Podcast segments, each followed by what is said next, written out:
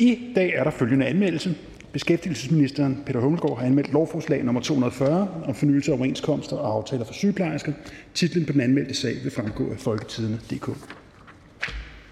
Fra statsministeren der har jeg modtaget breve om, at det efter statsministerens indstilling ved kongelig resolution af 16. juni 2021 blev bestemt, at ressortansvaret for forskellige IT-opgaver, der vedrører det kongelige teater, overføres fra kulturministeren til finansministeren at det efter statsministerens indstilling ved kongelig resolution af 29. juni 2021 blev bestemt, at ressortansvaret for forskellige opgaver, herunder kantiner, mødeforplejning med videre, der vedrører Danmarks Evalueringsinstitut, overføres fra børne- og undervisningsministeren til transportministeren, og at det efter statsministerens indstilling ved kongelig resolution af 29. juni 2021 blev bestemt, at ressortansvaret for forskellige opgaver, der vedrører lønadministration og bogholderi, overføres fra en lang række ministerier til finansministeren.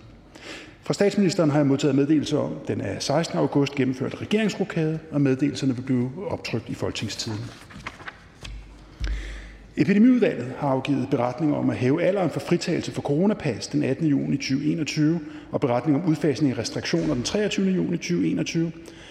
Børne- og undervisningsudvalget har afgivet beretning om Steinerskolernes mulighed for at udbyde en gymnasial uddannelse på 11. og 12. skoleår med merit for noget HF-undervisning på 10. skoleår den 24. juni 2021 og Klima-, Energi- og Forsyningsudvalget har afgivet beretning om solcellestrategi og planlægning som en del af energiplanlægningen den 30. juni 2021.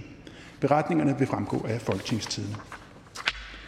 Der er ikke mere at foretage i dette møde. Næste møde afholdes i dag kl. 13.00 med første behandling af det netop fremsatte lovforslag. Mødet er hævet.